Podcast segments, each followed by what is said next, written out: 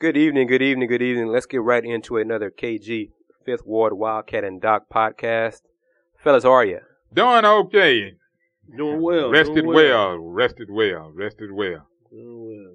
Good Getting deal. ready for a big trip after listening to you all do your thing in New York, Well, I don't know now, because Uh, Wait, where are you headed? Portland, Oregon.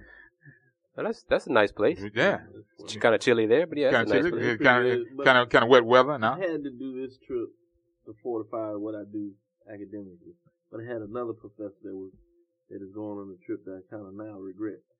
He's headed to Jamaica. I could have partnered with him on that. Yeah, that's, Oh, that's a mistake then you made there, sir. Yeah. You know, that's the way. You know, it's two headed coin, two sided coins. You know, uh-huh. yeah. When you flip for them, you got to be calling correctly. Yeah, I had to pay the piper on that one. But I, I this one is is one that is academically I need to make sure I attend National Association of Sports Sociology. Oh, oh, ah.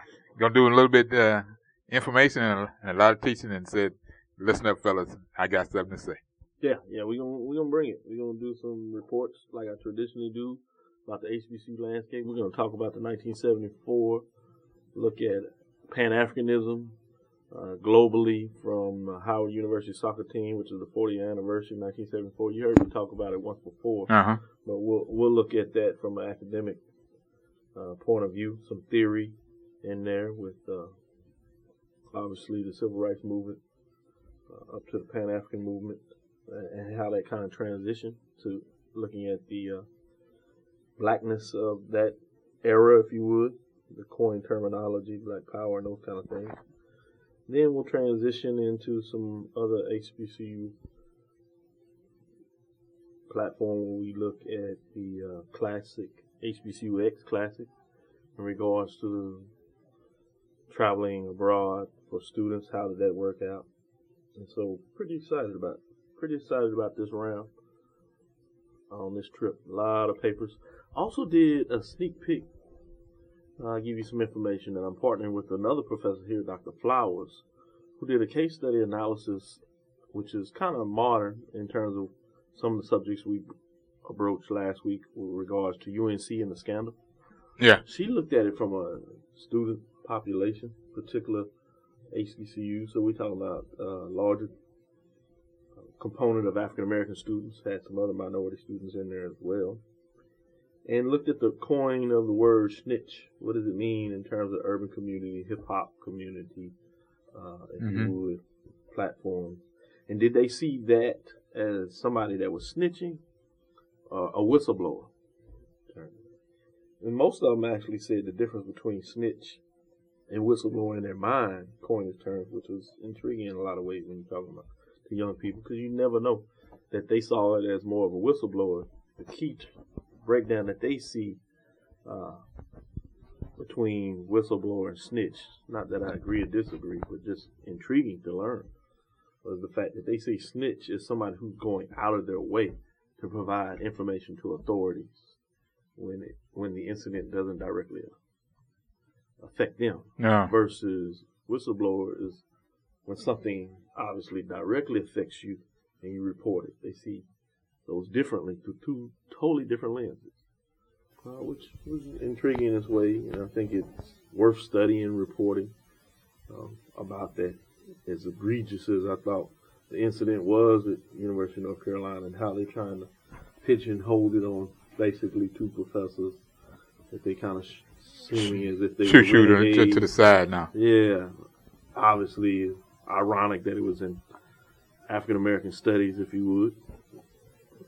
But the fact that the coaches who were making all this money and the administrators making all this money basically had no direct correlation to us, or at least that's what the study suggests, which is I find that interesting. Yeah. hard to imagine, Yeah, it- really. And the fact that it went back almost 20 years. Yeah. That, that's that's why I find it hard to, to, the believe. dean, Yeah. to suggest this to the dean of coaching over there, the DET that a lot of people like to see him as, but uh, kind of does that. And it's kind of odd that two of the largest DETs out there in terms of uh, football, with Joe Paterno, and obviously with the cross that he has to bear negatively and to some degree, Dean Smith now. Those two entities, the corruptness that uh, is attached to them to some degree no matter how you feel about it, is interest to me. And I just felt it was quite criminal that you essentially had black boys. I know a lot of people would like to call them men or young men, but essentially when you frame it, Mm-hmm. the, the lack of information they were had and, and all how they were taken advantage of in a lot of ways. Is that you Girls these- too. Yeah, and we're gonna, I was going to Girls, add that too, too. now.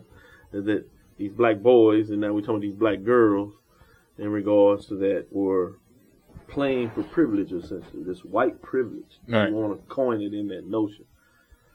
Where it really doesn't matter about their education, essentially. You know, uh, they can take advantage of it, great. If not, they're exploitable. No big deal. They should have known better, or they should have found a way to take advantage, of, Yeah. or they should have made things right. Yeah. And I think a lot of ways it's uh, sad. Uh, in many ways, if you really ask me legally, I would almost want to call it criminal to to to do people like that.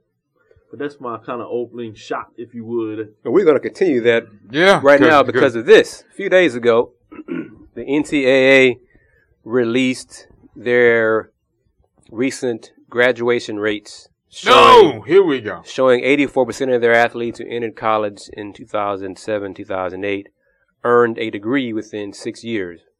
That's a two percentage point increase over last year's previous high mark. The four year average of 82% is another record of 1% from the 2013 report. State schools. President overall? Emmert, It's all of it's them. in NCAA And school. I'll talk about it. Okay. In, uh, President Emmert said also said there were increases increases in almost all demographics in the one year measurement. Um, Almost.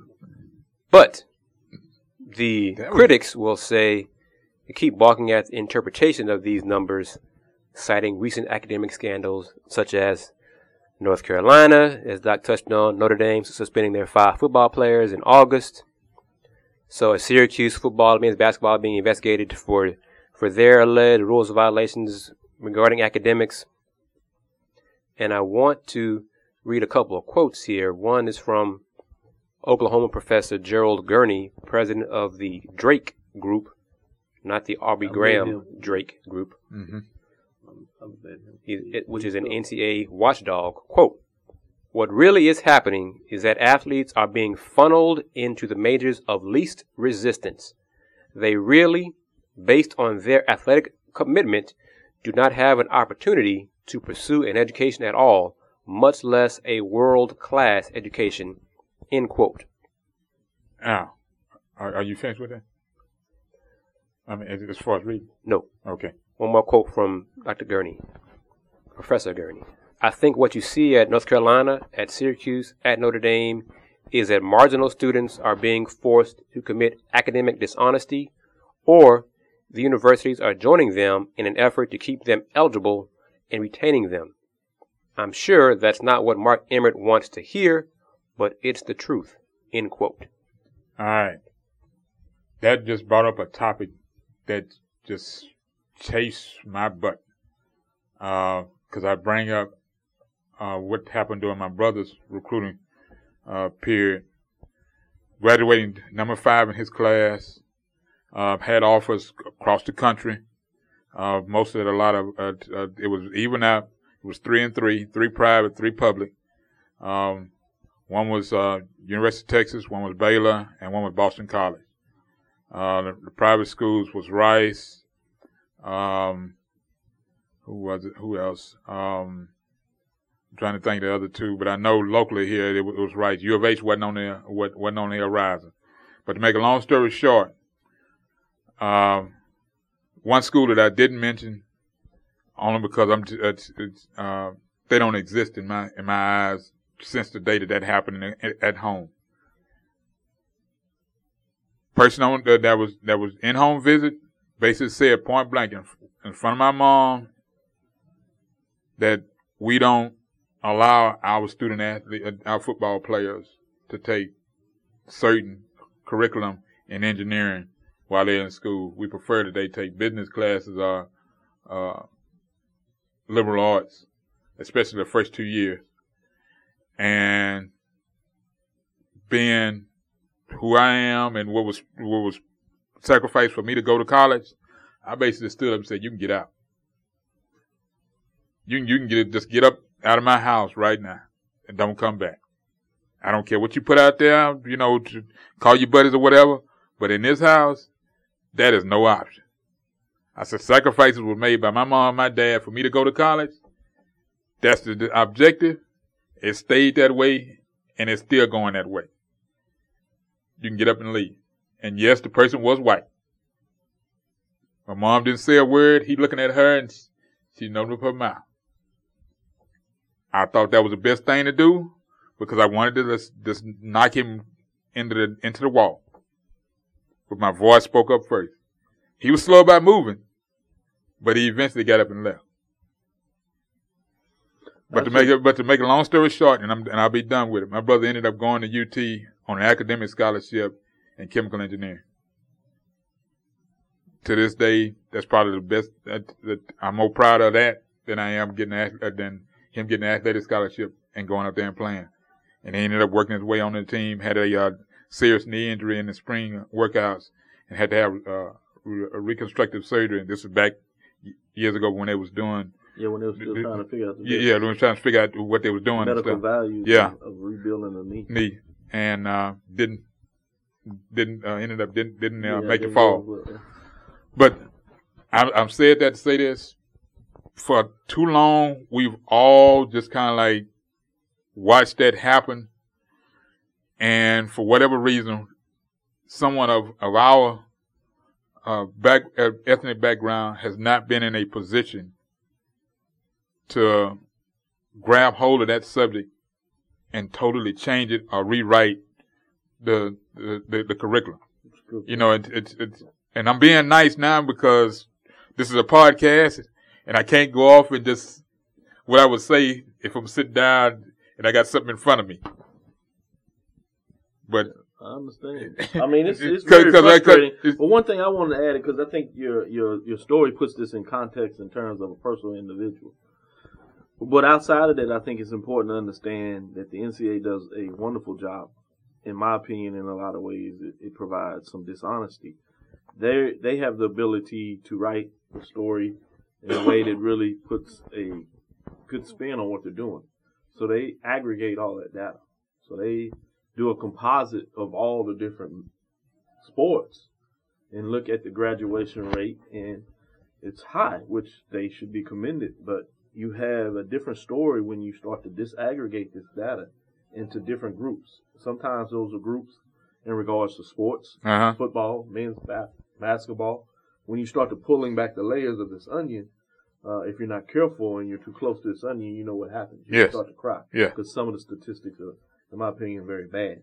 And when you start to slice it in terms of ethnicities, uh-huh. particularly in those sports that we just talked about, yeah which happen to be the sports that are generating the largest amount of revenue, which are allowing the other sports, which do not make up the same ethnic background, which means again it goes back to that framework I'm saying where you have this uh, black boys, if you would, playing for this white privilege, whether it's other white privilege so they can play and go to school for free. And, and do things for their community, or whether it's the white privilege that are actually making money off of individuals as coaches, commissioners, athletic directors, presidents, and so forth, executives of sporting organizations across the board.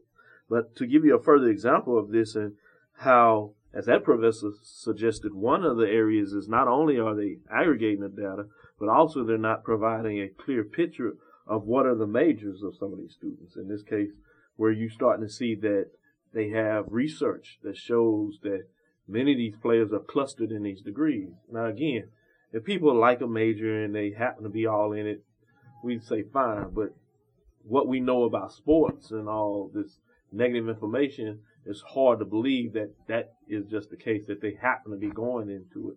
When we know there are a lot of cases where players have told us directly, other studies which show this is that they're actually pushed in certain majors. And oftentimes those majors are majors that are easier for them to put themselves in a position to continue to be academically eligible. And actually, oftentimes there's studies out there where they see players that actually are graduating in majors, uh, doing things that they really didn't want to do, mm-hmm. but they were told by a coach or advisor that this is the best way to stay eligible and keep your scholarship.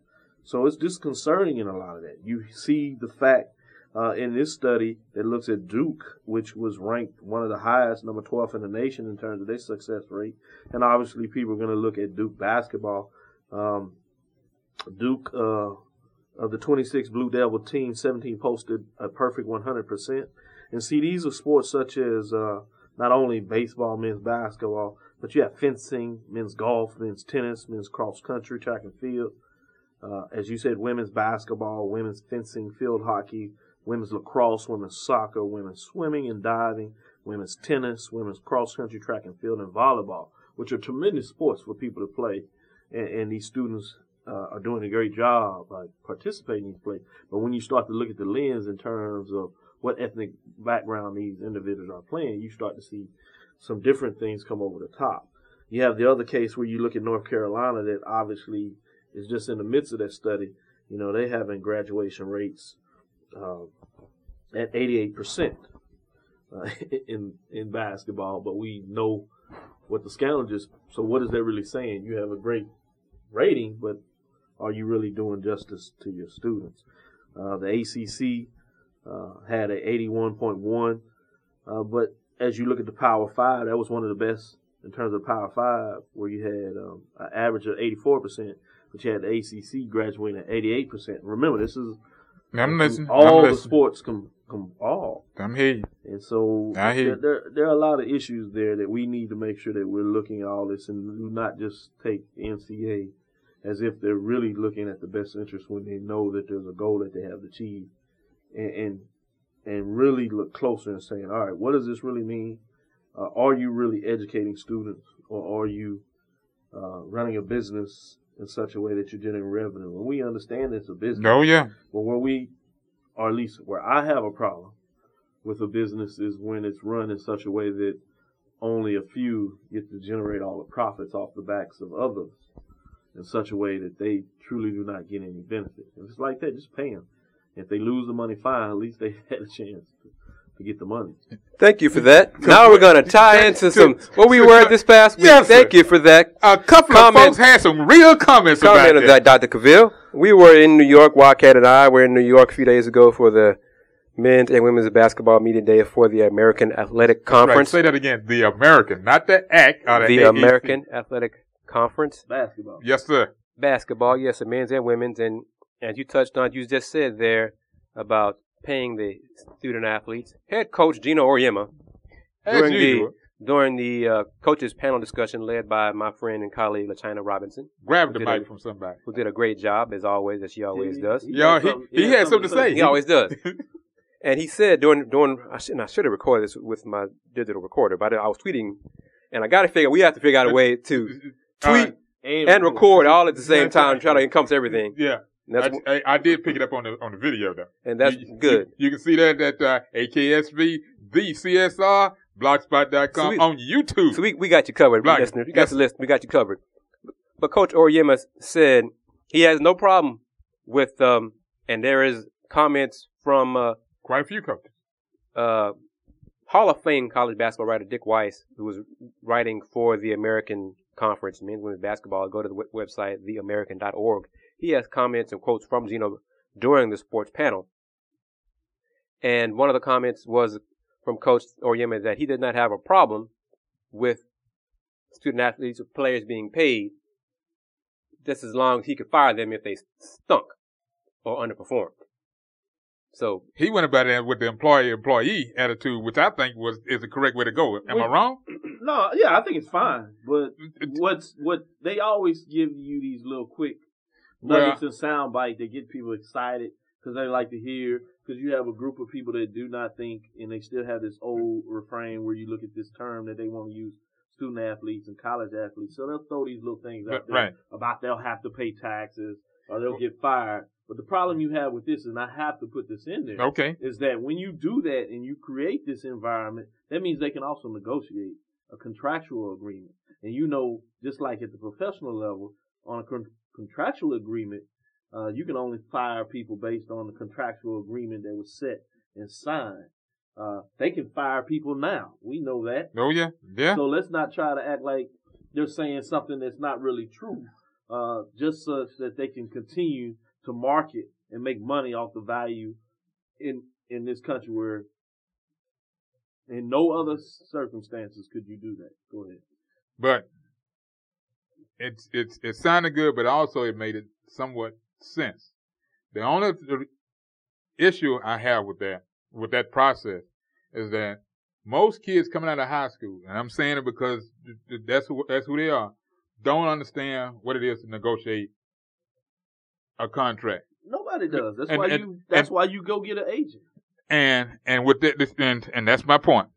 How do you bring the third party into that process that's allowable by what they use? Uh, the what's the reference that the NC2A use, uses now? Uh, a friend and a, a family. I'm gonna answer your question. How does the coach do it? It's always a third party. He pays. How does the athletic director do it? Third person. How does the president of the university do it? Third person. How does the commissioner do it? Third person. So everybody can do it and not have a problem with it, except when it comes to college athletes. And stop with all this malaise and all this BS. But Call it, it what it is. How, uh, but you how all you, are trying to protect the system that allows a very small percentage of those involved of it to make all the money, to my, make 98% of the money. But my those question, that actually are generating most of the interest off the money but my question cannot is, make any money. How, that is un-American. That may be, and that's who we are. Cause it, that happens no, every day. That's not who we are. That's, that's who, what we that, are in dealing the corporate with. World, we are they, a country that, that that's what that's how they deal times with it. finds in the a corporate way world, that's how when they things deal are with wrong to change the system to try to make it right. How, That's what the country is about. How does bottom that, bottom line is what? when a rich corporation has a handout, it's called a tax break. Yes. When a poor person has a handout, it's called a welfare. Correct. Now, and so it's how you spend it. How do you get the third person in, in, involved? How do you get that third person looking out for the best interest of that kid? Not not for not for anything else, just for the kid. On the contract where you where you got the the room and board, the, the, the school and all, and the kid agrees to. Does that really matter? All, all coaches having the best interest of the kid. No, no, no, no. All I'm, athletic directors I'm, I'm not, having the best I'm not, de- I'm not dealing with that. Uh, I'm all right now, no, the, only, you, the, you, only you thing, asked the question, but you, but I, you set it up in such a prism that and that's where I want to put it at. That's where I want to put it at. In that little, that's where I, I want to put it in that box. You're not going to force me to look at something just in a way that allows you to prove your argument. That's why I am who I am. Well, I'm going to open up the discussion okay, or dialogue in such a way that is broader in spectrum. Oh, okay, hold that thought. I, I, got the article from Dick Weiss with some of the more quotes and comments from uh, Geno, and I want you to hear this. I do. Quote, it's a Geno. And we're going to hear a lot more of Geno in this podcast. Trust listeners. We did our work. Did work, and I love Geno's comments. He's, he's great for quotes. Yeah. Quote, I, I agree with that. I think there's a sense of entitlement in college. It's all about the welfare of the student athlete. What about the welfare of the coaches? It's all about the welfare of the student athlete. What can we do to make their experience better? How much money can we give them? How much more, how much more food can we give them? How many more resources can we give them? What are they giving back? They show up for two hours and they go home. I think emphasis needs to be on listen. We're giving you guys a, a lot of money to go to school here. We need you to get better every day, every week, every month, every year. This is the quote that we touched on earlier. This whole idea of paying athletes, I'm all in favor of paying athletes. I'm all in pay, all in favor of them being employees. I'm also in favor of them of firing them if they're not any good. That's the whole point right. that we touched on there. I agree with that. I, I don't have a problem with that.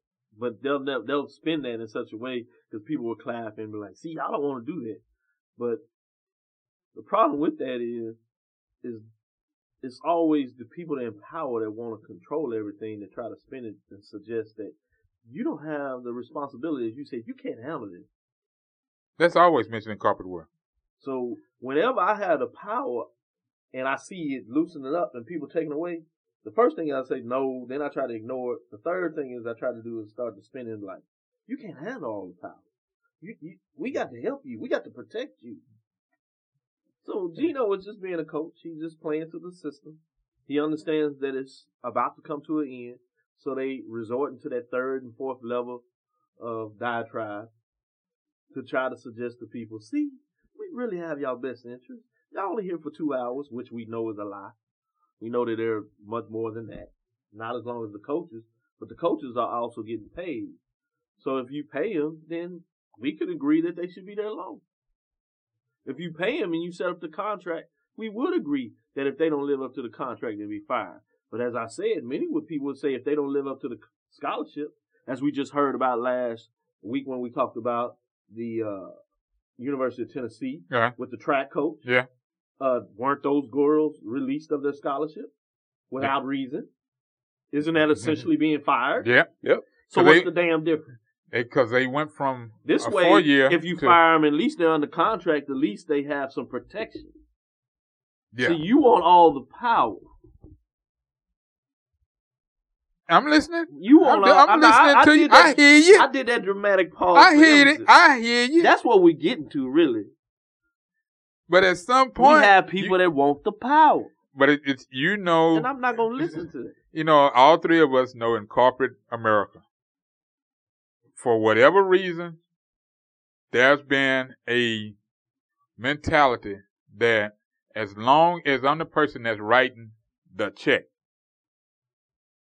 until you can write my check, I'm telling you what you what's what's going to be done. That's And true, it- and, but it's also based on the framework of the business.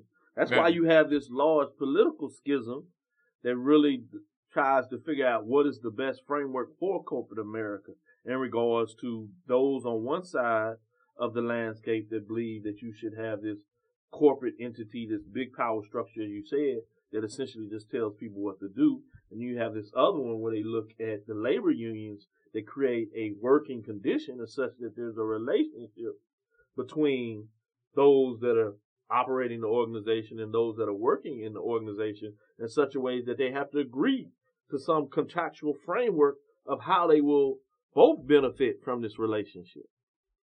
I'm of the ilk that believes that if you have two people that are in union, no matter what the union is, no matter who provides the largest component of that union, at some point, for the union truly to work, there has to be a partnership. And that partnership can't be two ways. I mean, excuse me, can't be one way. It needs to be two ways. To what extent? To the extent that it allows the relationship to be successful. Okay. Alright. Who are you, sir? How can folks find you on the internet? I'm Dr. Kenyatta Cavil, the sports management professor. You can find me on the internet directly at by email at kcavil at thg-agency.com. That's K-C-A-V-I-L at thg-agency.com. You can follow me on social media platforms of Twitter, Instagram, as well as Facebook at Dr. Kenyatta Cavil, D-R-K-E-N-Y-A-T-T-A-C-A-V-I-L.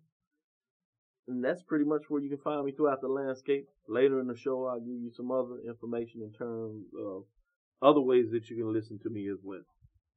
Wildcat? You can find me Facebook, Twitter, J.L. Woodley 1, Jerry Lee Woodley Jr., uh, YouTube, TweetDeck, uh, and I'm missing one, uh, Blogger at AKSV, the CSR, the So College many Sports Report. You can't keep up with them all. That's, I, all right. I- I- and That's you- good though. You got to get the people what they and, want. you know, and, and folks are starting to.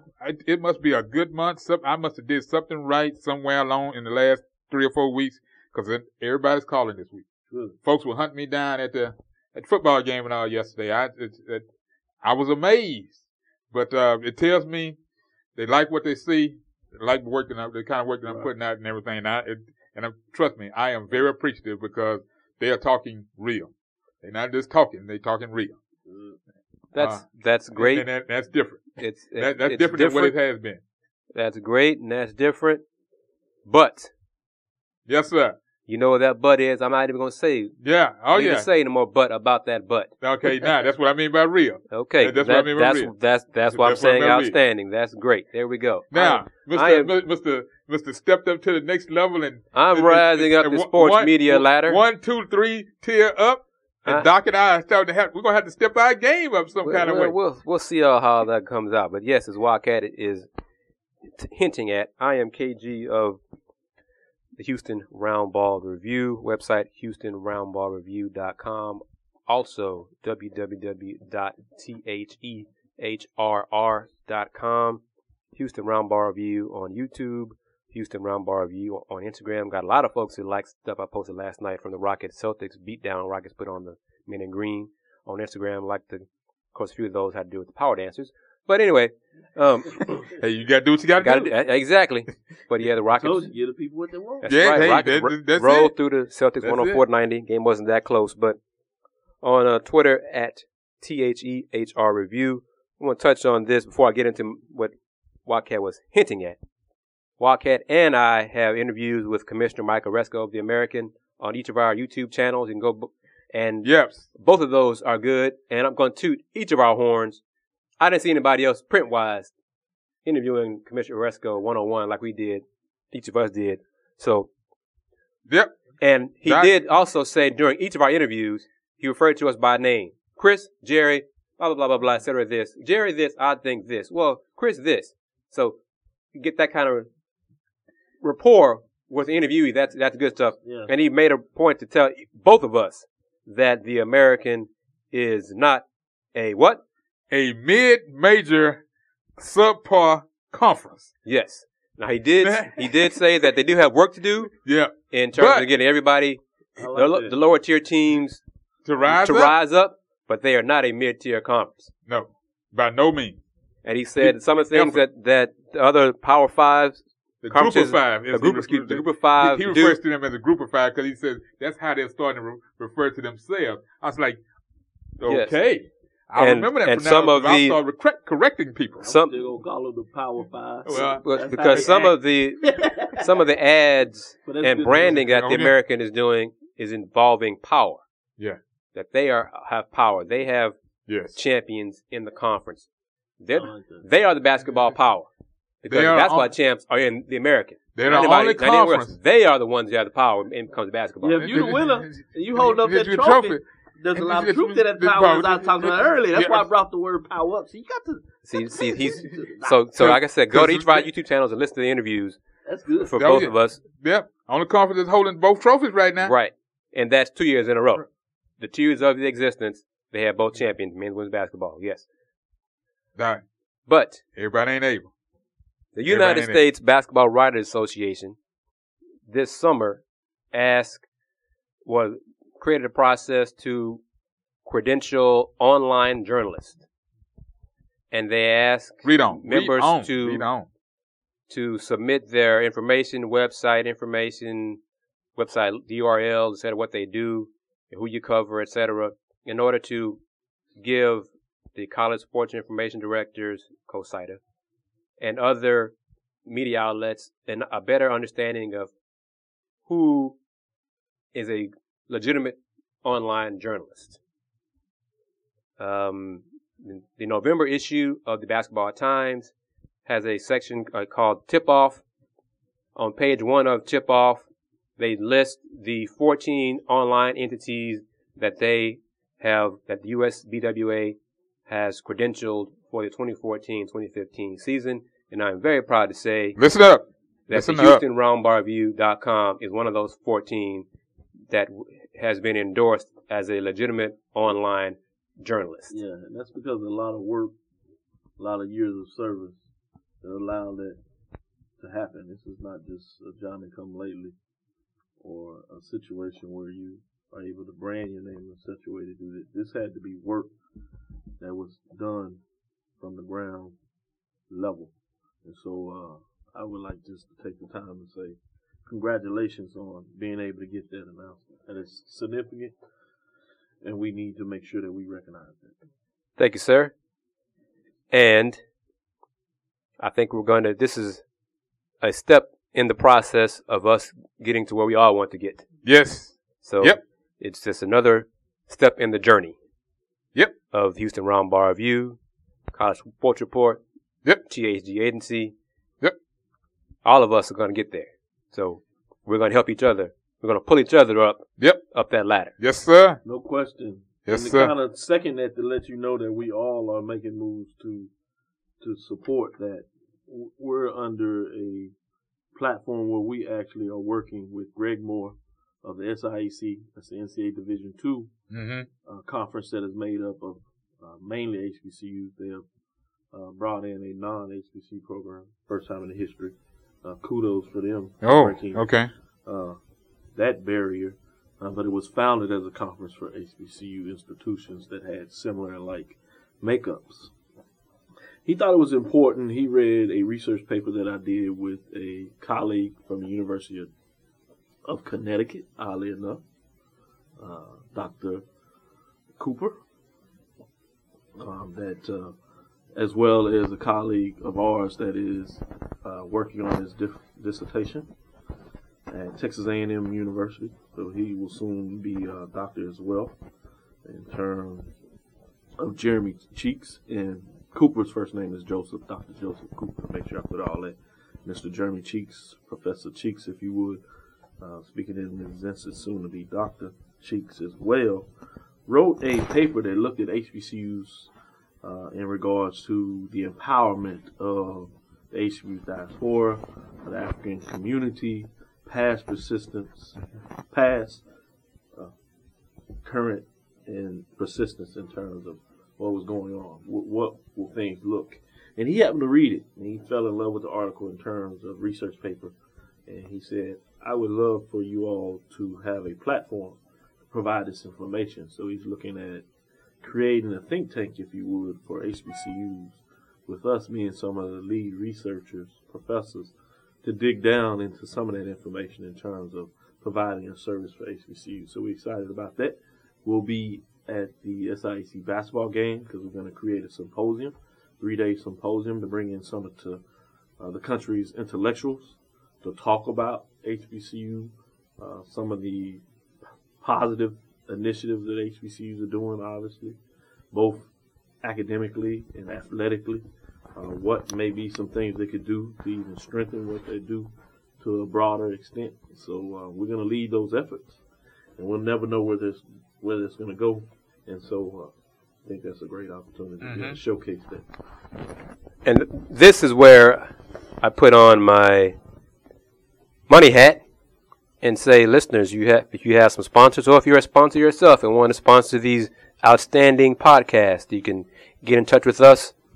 Our podcasts are on iTunes. They're on SoundCloud.com. We do have listeners throughout the world. Trust me when I say that. Here, people from Germany and uh, South America who listen to our podcast. I know the Caribbean as well. Caribbean as well. So we're, we're global. These podcasts are global. We are sharing our insight that you probably don't hear from other places, but there are great podcasts elsewhere, but we are proud of what we do. So if you want to become a sponsor of the podcast, we've all let you know how you can contact us. You can go to the Facebook page for the KG Fifth Ward Wildcat and Doc uh, podcast and go to that page. You can contact us via Twitter, contact us via email, and if you want to become a sponsor, please do so. Feel free. We're getting into my sports season of basketball. Wildcat is sport, sport all over. That's why he's a college sports reporter. So he's never he never rests. He's got he's got football, Yeah. basketball, baseball, softball, etc. And Doc, we're going to get into your HBCU football uh, report in in a few moments. Now let's take a moment to hear from our sponsor, THG Agency. Are you looking for business strategies and services in the areas of sports management, educational leadership, and project management for your sports camps, AAU teams, local business, or athletic department? Well, you come to the right place. THG Agency is the Heritage Group. It is a fully integrated sports entertainment, educational leadership, and project management consulting company focused on sports leadership and educational administration with six areas of consulting expertise sports business management, educational sports assessment, data analysis, educational curriculum development, advanced leadership execution, and statistics solution consulting. Our services are well defined but tailor made for our clients we represent. For more information, give us a call at 281 330 1341 or email us at info at thg agency.com. You can also visit the website at thg agency.com. Thanks once again to THG Agency for sponsoring our podcast. But I want to piggyback a little bit more with the reason why we were in New York for the Right. men, uh, men's and women's basketball media days for the American. Two things, real quick. Calling all Houston Cougars. Calling all Houston Cougars who are current students, who are graduates, who have friends, parents, etc. If you have ties and connections with the University of Houston, as I do, I'm a proud alum, but I urge you to go to the Houston Roundball Review channel on the YouTube channel, or go to my Men's Hoops blog and read the comments from head coach Kelvin Sampson. The title of the blog is Kelvin Sampson. I needed to go to a program that needed me. I have quotes from Coach Sampson from his direct interview with me, as well as part of uh, his interview with Dick Weiss. Both of us were there, so we both recorded it. But I also have, you can listen to and watch the video of Coach Sampson on the YouTube channel, Houston Roundball Review, about the importance of the basketball facility that is being built on the University of Houston campus. And I posted it on one a very popular U of H message board. I had people on Twitter who read it on the Houston Roundball Review Facebook page, as well as seeing the video on the Houston Roundball Review, Roundball Review YouTube channel. Got numerous, numerous views, uh, kudos, shouts out for the comments. Got alums who are anxious to become season ticket holders because of some of the comments. If truly, if you are a, someone who loves University of Houston, you need to go watch the video. Basic quote right here that you can read in the blog post that I that I wrote. Hofheinz hasn't changed. Let's just take it a step further. Go a little step step back. Yep. Talking about the commitment of the basketball facility. Why is it important? It speaks to commitment.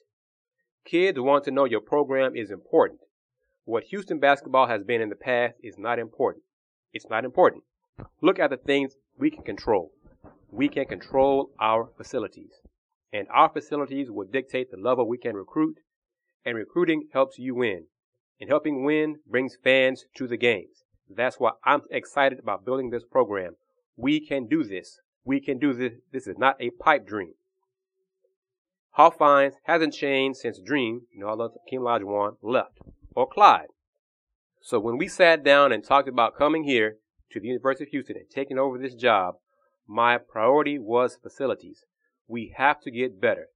The basketball coach at the University of Houston cannot be at a competitive disadvantage because of facilities. That's just a little taste of the video comments that he, that he made. So I'm telling you, go to Houston Roundball channel on YouTube. Go to the Men's Hoops blog on HoustonRoundballReview.com. Watch the entire video. It's roughly four minutes long. It will get you hyped up and ready for the basketball season, which is just a few days away. If you haven't bought tickets, get your tickets. If you don't support the university, support the university, etc. But that's one great thing about going to the media day that I got from that on men's on Wednesday for men's basketball. Thursday, Wildcat and I, and I think Doc been a part of these conversations as well, mm-hmm. have said that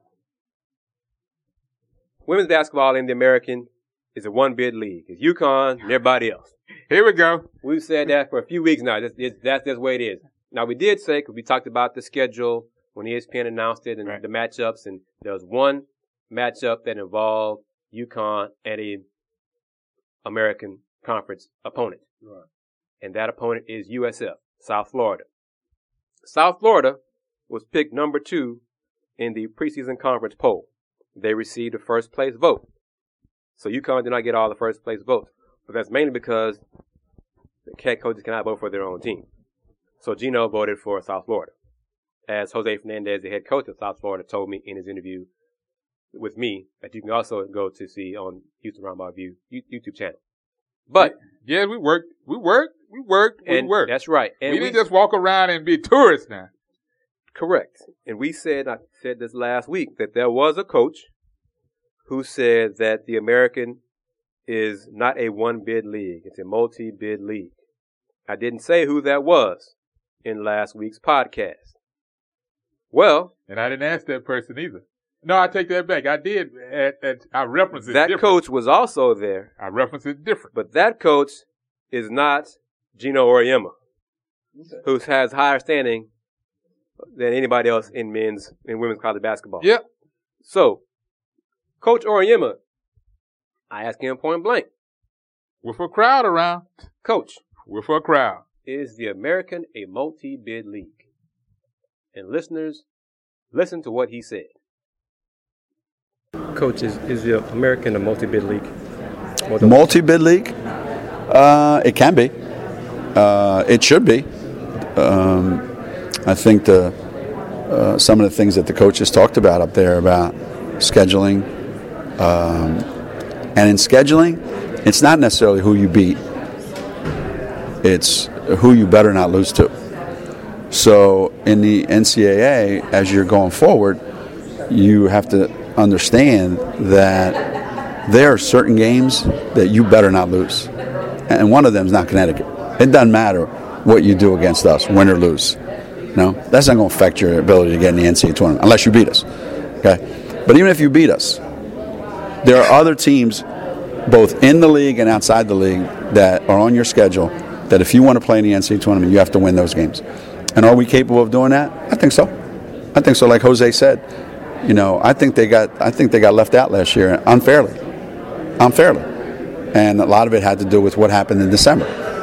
Well, what happened to the idea that your last ten games really has a lot to do with, you know, they didn't lose a game I think since since we beat them in January, whatever the hell it was, until they got to the tournament, and they should have beat Louisville in the NC, in the uh, in our conference tournament. So I think sometimes the committee speaks out of both sides of their mouth, you know, um, and maybe what's um, how they deal with uh, a certain league and certain teams in that league, not the same as they deal with another league and certain teams in that league.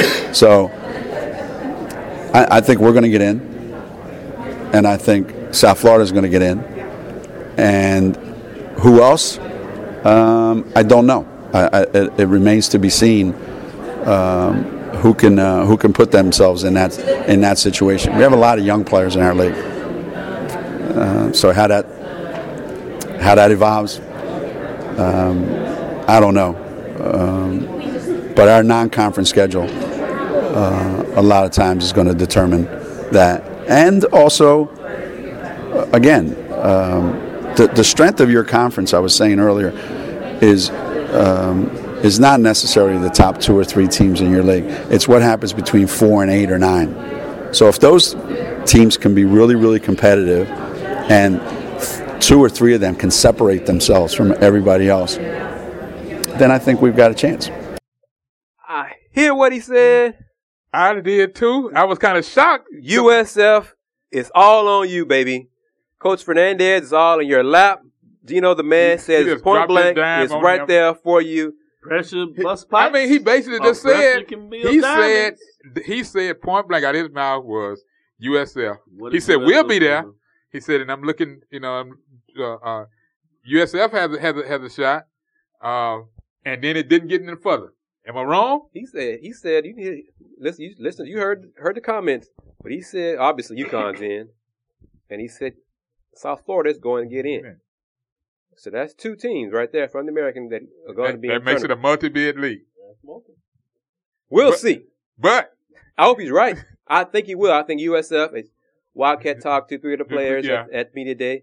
Courtney Williams is one of the top players in the comp, one of the top players in the country. Really, she's the real deal. and Alicia Moore, Alicia Jenkins Jenkins, Jenkins. I'm sorry. a double double waiting to happen. yeah, So they do have players. she's They have that rebounding queen. They call her that. They call her the they call her the rebounding queen. and she's fast a fashionista too. She's a diva. Yes, Follow her on Twitter. You know what I'm talking about. Yeah. Trust me, she's a diva. yeah. But, But they the man said the American is a multi-bid league. came directly out of his mouth. I was kind of. I'm gonna be honest with He you. I did was say that. I was kind of shocked when he said it. I was like, We wow. all heard it. he he he sees something that I don't see. But he mentioned, you know, the process and all about how USF had a shot last year, didn't get it, and how they have a shot this Yeah, year and coming he in. actually believe they should have got it. So. Yeah. Because I mean, he just says, you know, the month of December was was was a, just a bad time, and then when you, uh, I talked to because they had they had some bad Bad- losses. As Geno said in the comments, it's, it's it's, not as who you beat, it's who you don't lose Who, to. who you sh- no? He said who you shouldn't lose to. He said who you can't lose. Well, I reference that as you shouldn't be losing to them. You- you the same, expect it's it- the Yeah, and if you- if you beat me- losses in If you beat me year. and then you lose to somebody, right, you don't do yourself. yeah, yeah, you, you, that that just like throws it out the window. That's work that you just, just didn't happen. But um, Coach Hernandez said uh, also mentioned in his in the interview that I had with him about you know injuries and all the knickknacks, and it was just a bad time and all. He, but he did say they went home on a break, and he didn't say a lot to them. He said to the kids, but when they came back, everybody was ready to go to work, and they dedicated the rest of the season to getting better and getting to the tournament. They it was basically he didn't have to do a whole lot of motivating. They understood what just happened. And when they went home, it was almost like, okay, I've been home long enough. I need to be getting back to school. But here, who here is USF's non-conference schedule this month and December: Villanova, Chattanooga, Maryland, Oklahoma, Illinois, Kentucky, Stetson, St. John's, College of Charleston, Northern Colorado, and Penn State. Those, some of those teams are powerhouses, and others are top 25 teams. Now, folks, the reason for that is because I don't know about these other conferences. I can't speak for them. But in the American, there's a process for toward getting away uh, uh, into a means, uh, a means to an end. In non-conference, getting ready for co- setting yourself up for conference play. It is about the brand. It is about the conference. It's also about the RPI. You must play a certain amount of what is it, top fifty? You must play X number of teams in The top, top 1 fif- through 50, as well as 51 through 100. and that crap got to be getting away from. it. Because if you don't, you hurt your, you make a, it's a disservice to yourself as a coach, your team, and the conference itself. And in order for the conference to get better, as we, it's been mentioned earlier, you got to raise it, you got to step your game up. You got to play folks. You know, things happen in the middle of games. We all understand, you know, folks get hurt, whatever. But at the end of the day, you got to be playing somebody. And real quick, the AP Top 25 poll came out on women's basketball. No surprise. UConn's unanimous choice for the top pick. All 35 first place votes. Anybody that we know locally? Uh, A&M. That's local. Anybody else? A&M. And it was Texas A&M was ranked fifth. top 20. Oh, they were in top five. What are the what are the other? since- Look look at the top five. Number one, UConn. Number two, South Carolina. They play each other in February. She talking about jumping on them. Notre, Notre Dame, number three. Notre Dame, UConn play in December. Tennessee, UConn. Tennessee's number four. Tennessee don't play UConn anymore right now. Hopefully that'll change. Hopefully. that'll Hopefully that'll change. Holly Warlick. Hopefully Tennessee. that'll change. Hopefully that'll change. Youngin, Holly Warlick. youngin, Tennessee. get that done, youngin. Number five, Texas A&M. Get that done, number youngin. six, Stanford. Number seven, Duke. A&M and Duke play each other in four weeks, November 30th, inside Reed Arena. I will be there. Number Yeah, eight, man. I'm gonna, I'm gonna ask Number- for a ride up. Number eight, Baylor. Number nine, Texas. Here you go. Number Texas, number nine. in This one, in our poll, I think Texas has number four.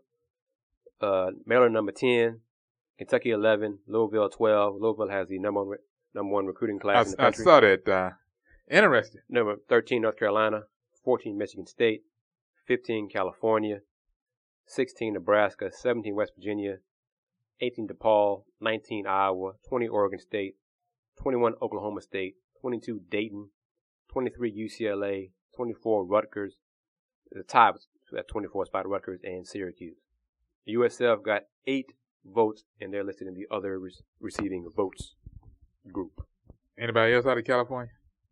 Out of Ca- Nope, Interesting. no, it's not because they lost their best player. Well, And there's a reason behind why they lost their best player. She was dismissed, but and there's a reason for that too.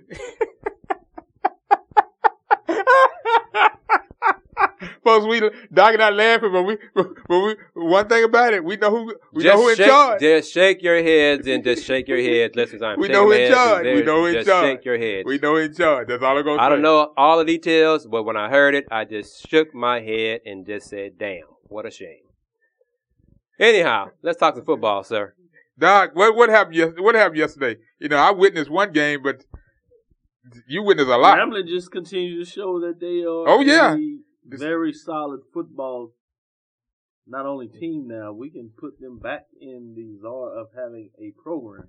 That- Obviously we know they have a rich tradition. right. Looks like they're back to their winning ways. They- In This, terms this, of the G men, as they like to refer to themselves. you can find a uh, post game uh, interview with uh, Coach uh, Fobbs uh, at AKSV, the College Sports Report, uh, blogspot.com. It was interesting what he had to say. One thing that, that kind of like stood out was he mentioned, you know, the, the little things. You know, we got to stay away from the penalties. We can't be turning the ball over. We can't be, you know, giving up short yardage situations and stuff. Because it, it forces us in some situ against certain teams to be out of what the out of what we're doing and and the other team dictate. But if I had to uh, put a uh, coin on it, I'd say right now it's looking like uh, Alcorn and uh, and Grambling in in December here. And the only reason I say that, I think Southern would say not so fast, my friend. well, you know what? They going they they gonna have That to come. That Bayou Classic They gonna have to come with it. should be back on the map in terms of what people would like to see it be in regards And they back to follow. living up to what it is. They back to follow. Grambling Yeah. folks. They they they they they following their team down the road now. Yeah, well, you know, Grambling follows the winner. That's just historically did- what they do, similar to Southern. And that's why I say the Bayou Classic can be very enlightening this year with both teams winning. And I Both think it should be. continue to win. Should be. Uh, Southern has one loss in terms of the conference race. So that head-to-head matchup could actually determine who will end up going to the championship game here in Houston at NRG Stadium. So that's why I said Not so Southern fast. fans would say Not, not, not so fast. Like Ramon. Not so fast. Ramon is a Southern alum. Yeah, he sure will be Well- the first to tell you not so fast. Slow down, my friend. Slow down. Yeah, slow down. I don't know. But let me give you what's going on in the top ten Go ahead. uh, major division, because really this week all the action is going to transition to the mid majors. So I want to save them for last. Usually we do them first. Okay. I'm gonna show them for last because in two weeks they head to the NCAA Division two playoff. Look for both the SIAC and the CIAA to at least have one representative. Okay. There's an outside shot that uh, both or at least either one of them will have at least one additional member. But in a lot of ways, when So- you find out what the report from the mid majors, Uh-huh. the playoffs for these teams will actually start this weekend. That's a little tease, but let's look at It's, not the entire top ten. That'll be reached first thing in the Okay. morning, so you get a chance to email me if you want it directly Okay. before it goes Okay. out. Obviously, uh, BC still uh, they they they hanging tough. Bethune Cookman they still hanging yeah, tough. they're in the. Uh, that, that's all I want to know. Let the man I'm read the list, Hey, man. man, you know, a I'm kind of He said anticipating. wanna know- I'm gonna tell exactly I want to know what the. Usually, I just give the top five, Yeah, I, but because they drawing my top interest right now. You should because sixteen top six teams are actually getting some type of vote. Oh, And the conversation we just had, Have mercy. I'm going to add one additional team this week. So we're gonna start at number six. Number six is none other than those Southern Jaguars. Okay. speaking of. Six and three, five and one. They defeated 28-21 the Alabama State Hornets, who are falling harder Hard. than an anvil in water. woo! folks, we talking about a heavy. Yes, everybody is starting to mention Barlow's in trouble. What we found out though, behind the research, no, he's not. Barlow just signed a three-year extension.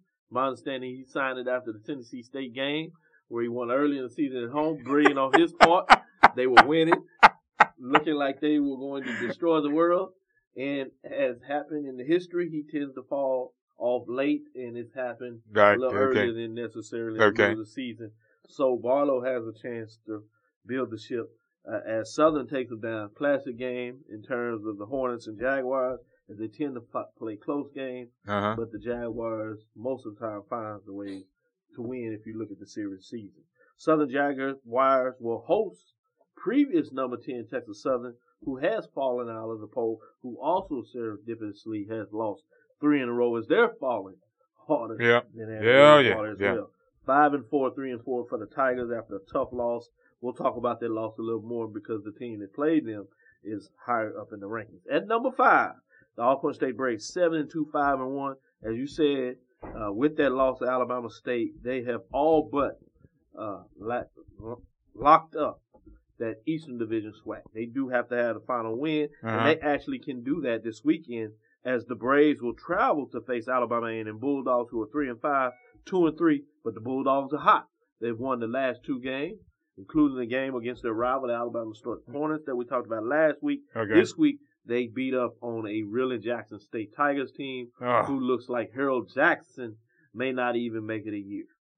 Wow. The Braves received 81 points and two first place votes in this week's poll ranking as they continue to move forward. Bringing us to number four, the Grambling State Tigers, six and three, six and zero. Oh, as we said, they're, they're growling hard. Big cat, big cat. They're back in the football business, defeating Texas Southern Tigers five and four, three and four in the season. Grambling State Tigers, uh, as they won the game thirty-five to seven, as they really just beat up on the Tigers. In a lot of ways, the game was closer than early, kind of spread apart as they took them away uh, in that game. But the Tigers do what they do. They just find a way to continue to win, and they can win in so many different ways. It's really amazing to watch this team, particularly when you knew what they were just last week. Uh-huh. The Tigers received 82 points and two first place votes this week in the poll rankings, and the Tigers will travel to face the Mississippi Valley State Delta Devils, two and seven, one and six.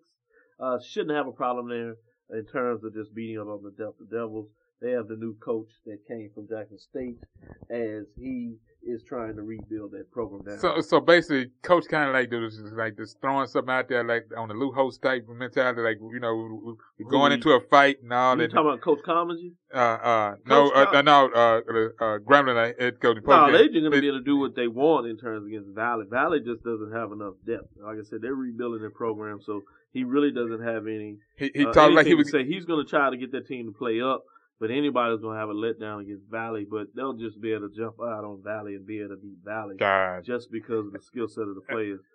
Valley did what they needed to do when they found a way to beat uh, Jackson State for the first time in twenty some, twenty five I got years. You. I got so they've really had their momentous win already this season beating up on Jackson. So that homecoming and rival. Homecoming and rival. to the top three. You asked about this team. Yes. They're right here at number three. Bethune Cookman Wildcats seven and two, four and one. They bounced back after last week. They played a top ten ranked team, yep. defeating thirty four to twenty the North Carolina Carolina Central Eagles, who are four and five, three and two now. Uh, the Eagles came in only one loss, wanted to make a statement, couldn't get it done. Letting you know the Wildcats found a way to bounce back after that tough loss last week to South Carolina, so they're still in the mix. The Wildcats received 83 points and two first place votes. As you see, it's tight at the top. A lot of teams have not really separated themselves. So we'll need to the rest of the season to find out who will be number one in Dr. Phil's poll. Number three, Bethune-Cookman Wildcats will travel to face. They have their second top 10 team in Norfolk State Spartans, who are 4 and 5, 4 and 1. Norfolk State just jumped into the poll for the first time this season as they're really doing well in conference play, winning four uh, games, four of the last five games, if you would. And that is a matchup that features top 10 teams, as we said. Bringing in number two, North Carolina A&T Aggies, 7 and 2, 4 and 1. They were open this past weekend. The Aggies received 84 points, two first place votes in the poll rankings. The Aggies will host number seven, Morgan State Bears, who are 5 and 4 four and one playing some very good football in the MEAC. That should be an interesting one. You will be able to see that one on the Thursday night as it is on ESPN, 6:30 Central kickoff. Keep your eyes on that game. That should be an interesting one. Somebody will get their second loss and probably play themselves out of that conference race, which is what you've seen happen between Bethune Cookman and North Carolina Central Eagles last weekend. Number one, without further ado, second consecutive week, the South Carolina State Bulldogs six and three, four and one defeated 59 to 7 the Savannah State Tigers, who are 0 9, 0 6 in the MEAC race. Wasn't a contest. Shouldn't surprise you.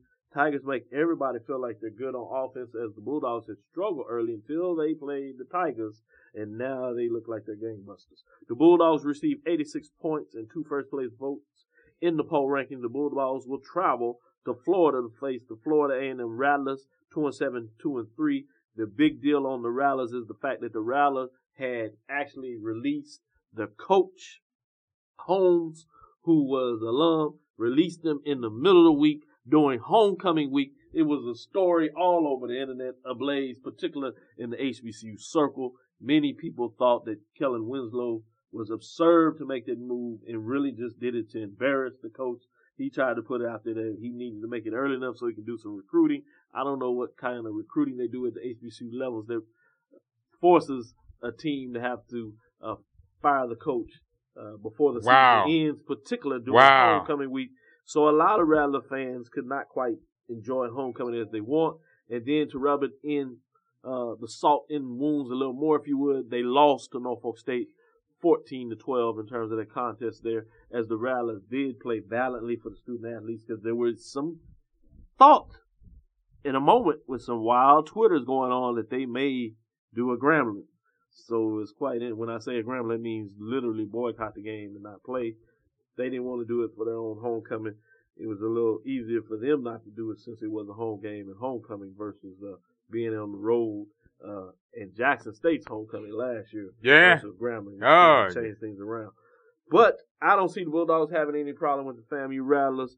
Enough of that story kind of letting you know this is where the action gets off and gets going. We'll move a little closer through this because it ties in so perfectly in terms of the top 10 uh, teams here. Again, we'll look at the top six just because at number six it starts to get interesting real quick. Number six, Miles Golden Bears, six and three, five and one, defeated 26 to 22 the Stillman Tigers, another in-state rival who was four and five uh, overall as well.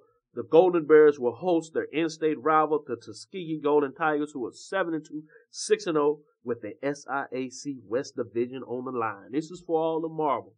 You want a championship, you need to win this game, and so we will see. This matchup obviously features two top 10 teams who seem like they were on a collision course since the beginning of the season. They played for this championship the last couple of years, splitting it both ways over the last two years. So one to keep your eyes on. Uh, might be a little hint of a surprise as Tus- Tuskegee is further up in the poll rankings, but don't be surprised if the Miles Golden Bears finds a way to upset the Tuskegee Tigers as they try to get in there. Golden Bears earned 36 points in the poll rankings this week, bringing us to number five, the Virginia Union Panthers, seven and two, five and one, defeated 14 to seven Elizabeth City State Vikings, who are four and five, three and three. Close matchup, but they got it done. So when you look at this in terms of the big part of this game, similar to what we just talked about, they will play heated in-state rival Virginia State Trojans, seven and two, six and zero, with all the marbles on the line for the division. Bringing us to number four, Albany State Golden Rams, six and two, six and zero, defeated forty to fourteen. The number nine Benedict Tigers, four and five, two and four, to set up what they needed to do to create a all stakes matchup for the East Division of SIAC. But what happens? Fort Valley State was upset 24-21 by Morehouse, meaning Albany State Golden Rams. They're in. They don't have to worry about it, but don't be mistaken. This is a big time uh, rival between two teams in the state of Georgia that do not like each other, so they want bragging rights. So the game still will mean everything as Albany State comes in at number four. Bringing us number three, that Virginia State Trojans team. We told you they played Virginia Union. They defeated 40 to 7 the Chowan Hawks. They are, the Trojans are 7 and 2, 6 and 0, so they set up everything nicely as they take on number six, Virginia Union Panthers in the CIAA North Division showdown in a trip to the CIAA championship game. As I told you, the playoffs start next Saturday for the Division two level at the HBCU as we go into championship round action. At number two, those Tuskegee Golden Tigers, 6 and 2, 6 and 0, defeated 28 25, closer than most people thought. The Central State Matadors, 3 and 6, 2 and 4 on the season. The Golden Tigers earned 98 points this week as they continue to push forward. As we said, they will travel to face in-state rival, the number seven Miles Golden Bears, 6 and 3, 5 and 0, or 5 and 1, I should say, in the SIC West Division showdown with a trip to the SIC championship game on the line, bringing us to number one. They've defeated everybody. No big deal. Winston-Salem State Rams shouldn't surprise you. 8 and 1, 6 and 0, defeating 61 to 10 the Shaw Bears, 3 and 6, 2 and 4. But as they have run through the HBCU, they have not played Fayetteville State. Well, Fayetteville State just happens to be 5 and 1, meaning they only have one conference loss. So this game means everything. So all the stuff that Winston-Salem State has done all year could go for naught if they do not defeat Fayetteville State. And guess what? They have to go on the road to do it. So number seven is Fayetteville State Broncos, five and four, five and one as we said in the conference, which is where it really counts. CIAA South Division title because of that, is still on the line. So this is an important game. Don't think the Rams will have uh, any problem with this matchup, but you know what happens in a winner take all game. Sometimes the ball is not round, as you know for the Houston Roundball Review. This football is oblong. This ball is oblong as And it bounces know, different. and it bounces differently. So anything can happen in these types of games. We're setting up that such a way so you can at least consider at least checking the scores if not watching it. But that'll do it for Dr. Phil's HBCU Sports Report. As you see, all the love and all the eyes should be on the HBCU mid-major division this week, where all the true action really is for some big time matchups. And we'll let you know exactly how everything turns out next week, same time, same channel. We'll release it to let you know who will be playing for conference championships next weekend. We're going to talk football. But let me talk about my school, the U of H. Y'all won. Three in a row under the Greg Ward Jr. as quarterback. As Somebody we asked me about your suggested quarterback weeks ago, he should be starting instead of John O'Korn. And he's now starting. He won three straight because the offense has been simplified and running the ball much more, much more effectively. Offensive line looks looks different too. Blocked it. They can run block.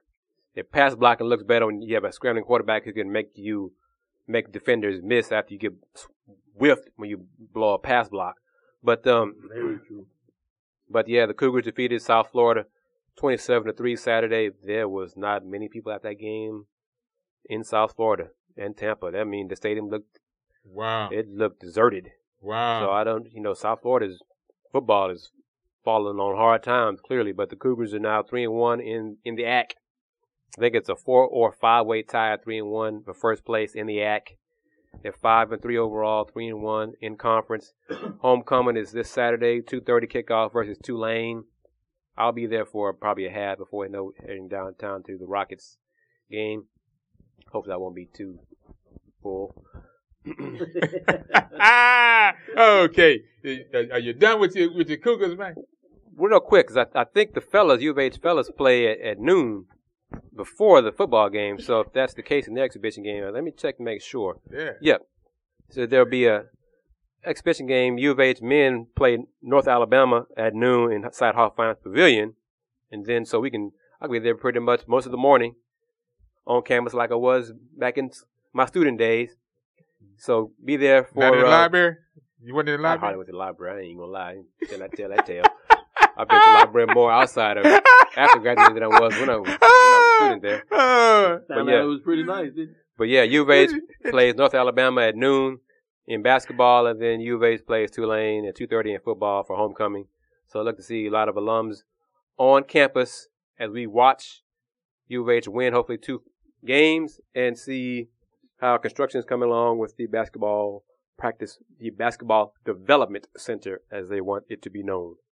Wildcat, you can talk about um, I can talk about anything. hootie hoo or Hootie- whatever them, whatever you Hey, do over there. All I know is. Rice is five, on five game winning streak, and uh, they rolled up FIU yesterday on the road, FIU is horrible. uh, That's the- 30, 31 to 17. Second week in a row that they shut out the uh, uh, and off, uh, shut out the offense, uh, zeros, and but they also lost. Uh, uh, Christian Covington went down this weekend. Uh, don't know what the status. We'll find out tomorrow morning uh, how that situation went. The other thing is they've got homecoming scheduled this week. Also, uh, that game is it start at eleven o'clock uh, Saturday morning, so it'll, it'll be another three day, three game day for for me. I'll enjoy it. It'll be fun. Um, also, Southland, as I, I would be- Yeah, I was just gonna make sure that you Oh, that you you- brought this up. Oh. Your other favorite team, Houston Oh, yeah. Baptist. yeah, oh yeah, got mashed. They gave it went down the road and and they lost the recruiting uh, uh, situation because that's what that is right now. I mean, when they're trying to establish themselves I and told you and- they and- got some work to do. and it's but they come along. 72 To 14. to 14. Thank you. I was going. You know, it's, oh no, oh no, uh-uh. I, you know, Lamar jumped on them and they and they rode him hard. You they rode him down. They said, "Hey, if we get on your back, we're gonna ride you like a mule." And I'm just, not even gonna crack talk that about whip. that too much longer. But- I'm gonna give some love to the other regional schools around Um, in terms of s- Southland. We got to talk about the Battle of the Piney Woods. oh, he, I, that was Houston next. State That was next. 42-28 or was Stephen F. Austin? who was ranked uh, number 24, 23, uh, 23 depending 25. uh, uh, in the uh, depending on which poll you're looking at. Yeah. Uh, got the, and the second team that's ranked in the in the conference is McNeese State is uh, nine and eight. They beat uh, Northwestern State 35-20 28. The team that I was looking forward to, like seeing some some difference, uh, got caught yesterday. Abilene Christian beat uh, beat Central Arkansas 52-35. That was not good. That was not good at all. But um, just, you know, it, it- things happen. It was good if you were Abilene Christian fan. Right, yeah. Well, we, want, we want to talk about not good for our conference. you know, Temple beating East Carolina yesterday, 2010, that was not good for me. the American. that, that bothered me. good. a- That bothered me a lot because I was getting alerts on that, like upset alert, upset alert, and then got a file and says it's done, over. I'm like, no, no. And as You- I told you, You you with need, the SEC, oh not and we gonna we gonna get to your part because your part your told you part what they gonna do. your part that word came that c word came up every day this week cannibalization. that word came up every day. I'm Dog, I, it was like. I was like, damn it, I'm in New York and I can't get rid of this this, this word. Cannibalization every day, dog. I And they just just, told you, I love they it. just like Eric, see, anytime you have these perfect plans, there's somebody out there that's But bigger than Doc- all of you Doc- But Doc- Doc, Doc, First it- of all, you got to start with Georgia going down.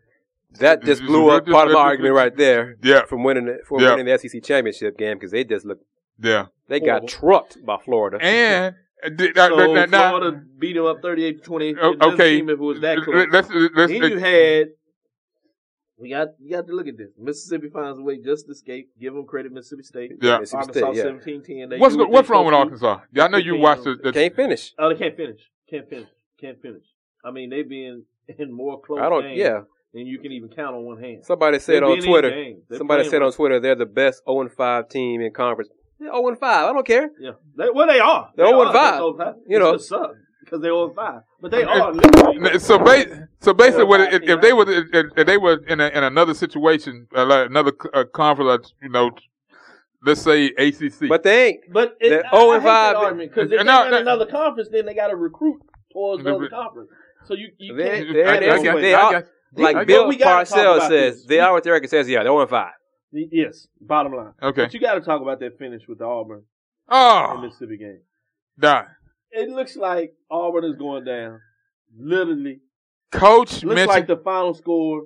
The player goes into the touchdown. When you first see it, they call a touchdown. right, And you see the ankle roll, and uh, which ends up being and a during the process of that- And when you see that, you know it's not good. First of all, Right. But you're like, man, he did all that to sell out to get in the end zone. At least he, he got the touchdown. Right. You know, you give him a lot of credit. You can be historical in the making in terms of doing that, and you wish them the best luck. Then they had to review it like they do in the touchdown, and clearly when you see on the review, uh, because he was building back, his body had pretty much crossed the Right. zone, his lower part extremities, Right. Yeah. legs. Uh, but his upper torso had not, and that's where the ball was. was so the ball gotcha, had not, gotcha, and gotcha. because of the gruesome part of the injury falling on his ankle as it snaps literally at the half yard line before he goes in. Right, yeah, He lets go of the ball because of such a pain, and it's clearly recovered by Auburn.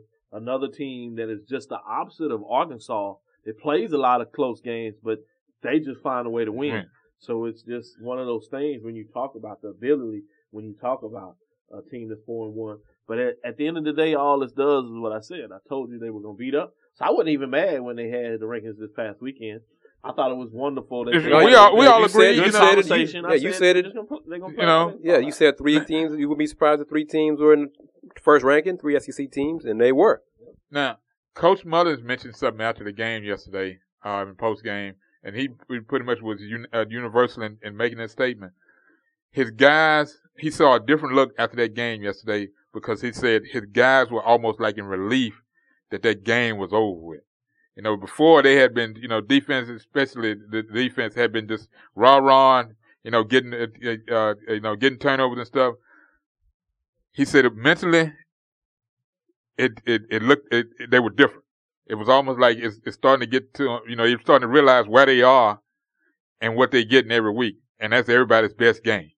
And that's a situation. It's, it's like Coach Bailiff mentions every week. If you hadn't been hunted, and you just been the hunter, that other feeling you just don't know what that is until it starts to wear on you. Well, they get a week off as they play UT Martin, but they better wake up because it doesn't end anytime quick. Oh no, They're they, they, at Alabama, who at this point is number six. hey, They're at Mississippi, who obviously still rank four until the rankings give you an update on terms Right. where they'll be. They'll drop a little bit. They'll still be a top ten team. You would probably think at the worst top fifteen. So they still have a long way to go to close out. Uh, what they are on is such a wonderful ride. Coach but as I said, Mississippi is uh, it, it's gonna fall out because you got Alabama, and Mississippi gonna play now. So Mississippi State, somebody's got to lose. no, they- they- Auburn, Alabama got to play. Somebody's got to lose. So that's why they keep said, scoring. You're gonna have these teams with And two losses. And there's no Mississippi would be thrilled to death to win the Egg Bowl and And- beat Mississippi State and give them their first loss. Yes. It would just make their season first And because my the state rival, but then knock them off the perch of undefeated. Oh, that be so yeah. And- you and my old Miss- go, my my old Miss friends, yeah, I'm pulling for you, but y'all got to get on because they go on the road for that game, right? Right. That's gonna be a hard game to to complete. Yeah, Mississippi State goes on the road to Mississippi. Oh, okay, well, the other way around. Oh, So it'll be interesting. But let's give some love quickly before we move on to the other conferences. Beautiful game by TCU and Oh. coming back and winning I- that game. now you know what? Looking like they were just dead to water. They were going. to They- they are an X factor They would have gave the SEC maybe another excuse as things going out. But it looks like that TCU Kansas State game. yeah, it's looming large, gonna large be down the road, Going to be a beautiful contest for people that follow college football. and they're the. X factor right now. it. That's going to be kind of like I was talking about the mid major. That's going to be one of those de facto playoff game, Right. Kind of play into the play playoff. Then you quietly up there in the Big Ten country, Ohio State is rolling again. Uh, they're gonna have to play one big game. Can they get it done against Michigan State, who is solid, Yep, very underrated, yep, just like the city that they uh, or the state that they represent. yep. Uh, they just uh, Blue collar labor. Blue, blue, blue collar team, solid team. Not gonna say a whole bunch, but they they can play some football. You you can sit up there and act like they can't play as you want. You go over there to the Pac-12. Oregon is running rolling again. You had some tough losses between Mhm. Arizona last night. Stayed up and watched those games. Arizona And, uh, State and- yeah, playing that- very good. Yep, If they run the table, table. hmm It's gonna get they real have Notre interesting. Dame, Yep. they have Oregon in terms of the championship game. They're gonna be in it. That's why I said, uh, no matter what you look at, the SEC is not going to get two teams. Write it, book it. The doctor, the professor, said it right here. The sports professor is telling you what I'm talking about. And No- then no- we have to November- remember November 2nd. November second. Second, No, he said it. before we do that. 2014. He said it. Consistently. now, He said I it consistently. from the very get. You got Notre Dame. They run the table. They're gonna put themselves in a good argument. Oh yeah, over a two loss SEC team. And finally, Florida State, they're not going to leave out a team that won the championship even with one loss. you know they're they're So- they're in an interesting uh, dynamic And right now now. their Too many team good teams. in the ACC are now creeping into the top twenty-five. Yes, Duke. that's I right. think is going to end up back in there. Clemson is moving up the top 25 Right. ranking. So, So their resume is going to look a lot better at the end of the season. Got to keep winning. but that TCU Kansas State game, 6:30, November 8th, Saturday, a few days away. Kansas State at TCU. Be Huge. on. Uh, Huge. it's going to be on Fox. So, Fox got that game. yep, it's part of the Big 12 package. So, Smart I- Fox. I can get that on my phone now. latest minute. So Get they that have on it my on phone. Fox Sports So, yeah, later I can, I can be portable not, to get not that. number one, Fox. This says, I'm looking right here, it says Fox. So Fox is going to pull it over just like uh, ESPN does with the ABC. Hey, Smart. You know, it's, it's it's it's all about What, switches what time now. in the game did they have the game? 6:30. It's all about It'll be a switches night now, Doc. It's all about switches now. They hit a, hit a switch time. and like boom. Prime time. Yep. Oh Prime time. yeah. It's gonna be a the- the- Saturday's gonna be good then. I'm gonna look forward to that day. Well, you had uh, give us some opening to basketball before we Yeah. close up. What did you see the, the other Well, night that, that Pistons gets you? and 3. No surprise there. The, New what did you see last night with the with the Rockets that makes a I difference? I saw a bad Celtic team can't shoot worth a damn. Right. They were tell 0 for 21 from three point line till um, I think Jeff Green made their first three of the game. The Celtics ended up one for 25. One for 25 from three point range. That's hard to do. Man, One for 25 from three point range. yeah. Ugh. Cleveland Cavaliers, LeBron. I saw Chicago thump the Knicks on Wednesday, and then the Knicks Thursday go to Cleveland and beat Cleveland. Wow. LeBron told everybody who listened that we are A work in progress. work in progress. You know, folks, him and ha ha ha, like all that talent, so whatever. But see, You got to play. you got to play together.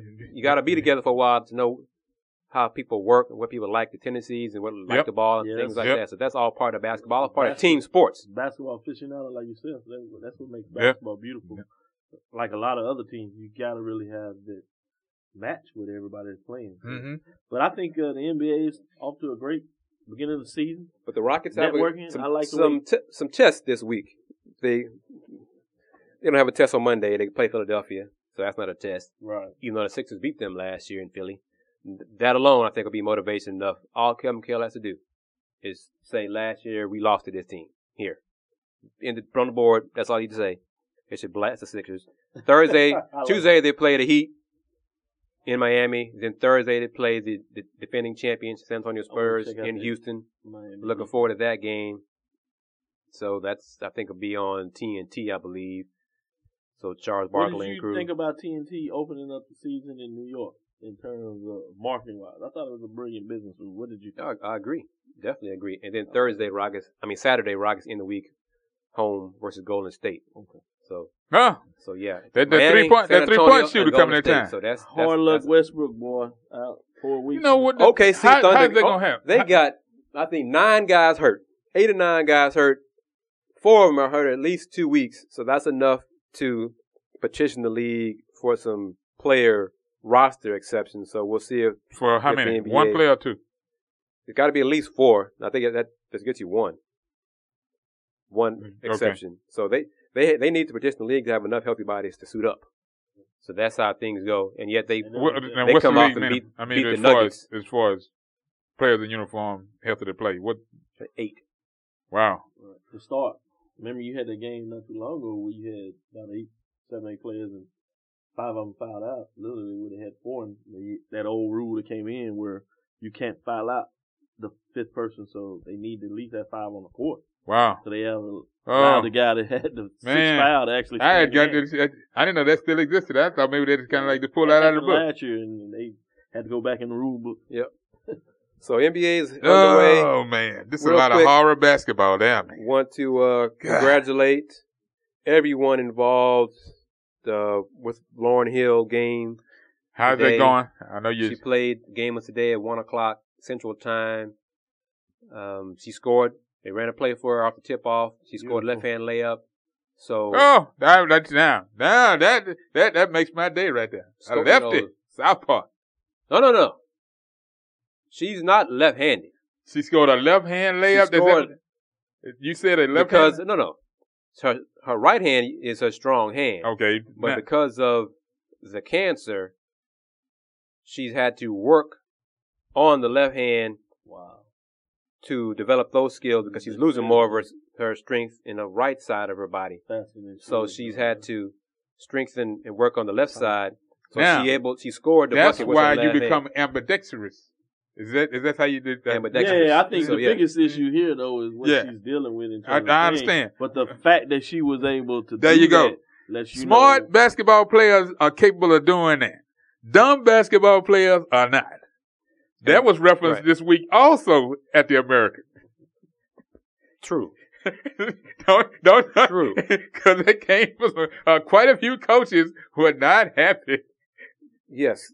There were some coaches, uh, SMU coach Rhonda Rompola said, uh, well, I've been saying this. Geno, once again, once again, Coach Auriemma Yeah, said if he sees a player, if he's recruiting a player who has a trainer, he knows they suck.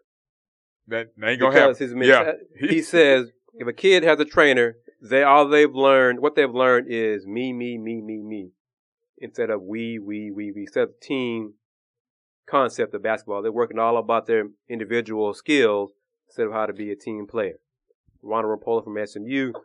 that that came directly from his mouth, dog. Came direct- he that wasn't. He there's grabbed the mic many- from a coach. yes, too many AAU he grabbed the mic. He grabbed the mic. in the summertime, kids are kids are working on team basketball. Too many individual skills. Coach Rompola says she didn't even need a trainer. Why? Do I, why? basically she said trainers are getting over Yeah. because when she played ball, and if you were just want to work on your skills, you can work on your skills with your teammates. Teammates. Yeah. You don't need a trainer to spend money on to teach you how to do this, that, and the other. She just said, if you want to learn how to play basketball and improve your skills, work out with some teammates, work out with uh, you know that kind of mentality. So yeah, they they threw some rocks Oh, at oh, some yeah. folks. Oh, during this God, panel. it, it, the, the the panel was was they was running hard. They was yeah, running yeah, and I, I think to some degree some of what they're saying is true, but I also just have to dig into my I know. bag and But- think a lot of this is also a way because unfortunately some of those are trainers or people that either are or associated with these runners that are attached to agents. So this is another bigger picture Gotcha. issue where we're really that- trying to separate those agents and getting in the mix. And again, I don't necessarily have a huge problem with them saying that letting players know they get better, but again, it's intriguing to me on how inclusive they want this in terms of they want all the power, they want all the control, and you know a lot of people that can't necessarily get into the coaching fraternity Uh-huh. or sorority, Oh, yeah. you want to talk about it when you include women's basketball as a fact, is you have other folks that are literally trying to find a way to make a living on a sport that they love, and because you don't like some of the things that are going on, you want to discredit it. I think in a lot of ways that that that is difficult for me to buy totally into that because these are individuals that want to work just like you. So uh, anybody that is truly a part of their craft, obviously a of your craft is working with the team, but there are some self concepts where you need to uh, work with yourself in terms of developing who you are as an individual. Uh-huh. And sometimes to do that should be about yourself. And sometimes if you can work with the individual that can help you with that, it's about yourself. And to suggest to me that the only way you can do that is in team environments all the time, to me is ridiculous in a lot of ways. And to me it's kind of self-righteous because you spin it in such a way Uh-huh. where it's just all about negative. You didn't say the counterbalance. If you open it up, and you say that there are some individuals that are working with these individuals that are deplorable, doing negative things and are not really doing it. I could work on that. But when you exclusively try to block out everybody, I start to have a problem. Yeah, she threw a blanket over everybody, and you know that part I disagree with. We're getting back to Lauren Hill. I'm reading recap of the game Okay. that Mount St. Joseph did win today, 66-55 in front of 10,000 fans and Wildcat. Yep. She scored the final bucket of the game with her right hand. All right. So Okay. uh, she was put back in the game with about a minute left in the game, 30 seconds left in the game. She took a layup with her right hand. She missed. Teammate rebounded the ball, gave it back to Lauren, and she made it this time with her right hand. So she finished with four points in the game. And before we got over here for the podcast, she was interviewed during the game. She told one of the announcers, because you know all this is this is Lauren's last game. You know this will be her last game, etc. Because the tumor is inoperable and she doesn't have much longer to live. But during the interview, she said, "No, no, it's not my last game. It's my first collegiate game." So that is the positive spin she's putting on everything, which gives you an example of the courage and the outlook that she has throughout this entire ordeal, what I'll call it, but this is just as she has said, this is what God has for her. God has put this in her path, chose her to go through this and to be a spokesman for the disease, to raise awareness about the disease. And if that's what he intends her to do, then she accepts it, and that's how it is. So that how that's how Lauren Hill of Mount St. Joseph Division Three basketball is living her life. And on that note, I want to wrap it up.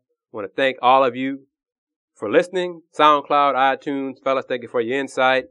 As always, we'll be here next week. Listeners, you let me down when you come into uh, tweeting us about topics and critiques and subjects and stake bets suggested you want to see. None of y'all went to the Facebook page and to uh, discuss topics for the Wildcat and, and Doc to bet some stakes on. So you got, I'm, challenging you, especially Reagan graduate. I know you listen to the podcast because you heard it one time. You heard me say it last week. I'm challenging you again to do something come email me if you have to. Since you tell me you, you can't, you don't, you're not on Facebook, you don't have Twitter. I don't know how Reagan graduate could be so low tech. But anyway, You're an HISD guy. You're you're supposed to an get that done. product, so You're you need to supposed to figure out a way to get this right. done, Mr. That's Reagan. I So- got I got one thing Go that. I'm gonna let you look. If you're the SID and you got this, you got your information correct, are you the person that's reporting on the story? Have your facts together. Rice is three and one in the conference. They're on a five game winning streak. They are not three and two. I want to thank Chuck Pool for co- for the correction and putting it correctly on the Rice football page. Thank you, sir. I will give you accolades tomorrow, but somebody, when you are a stringer, get your facts together and do your work correctly. You're getting paid. I'm done. Thank you, sir. I'm gonna wrap it up. Because if it's been one of us, always do. been Well, going hey, hey, hey, okay now. you know. This is true. But iTunes, SoundCloud.com. We're on Facebook at our Facebook page, KG Faithful Wildcat and Doc Facebook page. All of us are on Twitter, Instagram. Listen to, tweet, retweet the links to the podcast. We do good work. We touched on a lot of different topics during this podcast, as we always do. Guess what? That's what we do. That's who we are. And as I've said to each of you in the podcast who listen, if we don't know, we'll ask somebody who does know. We don't know everything, but we will try to find out information for you. Oh, one last thing. Go vote. Yes. Go vote. I'm not Yes. telling you who to vote for. Just go, vote. That's right. Go vote. Tuesday, get your butt you out haven't voted, go, go get vote. that done. Yeah, if you haven't already. Now, Now we ready. in conclusion, Have mercy. be true, Yes. be cool, Yes. And do more. Yes, sir.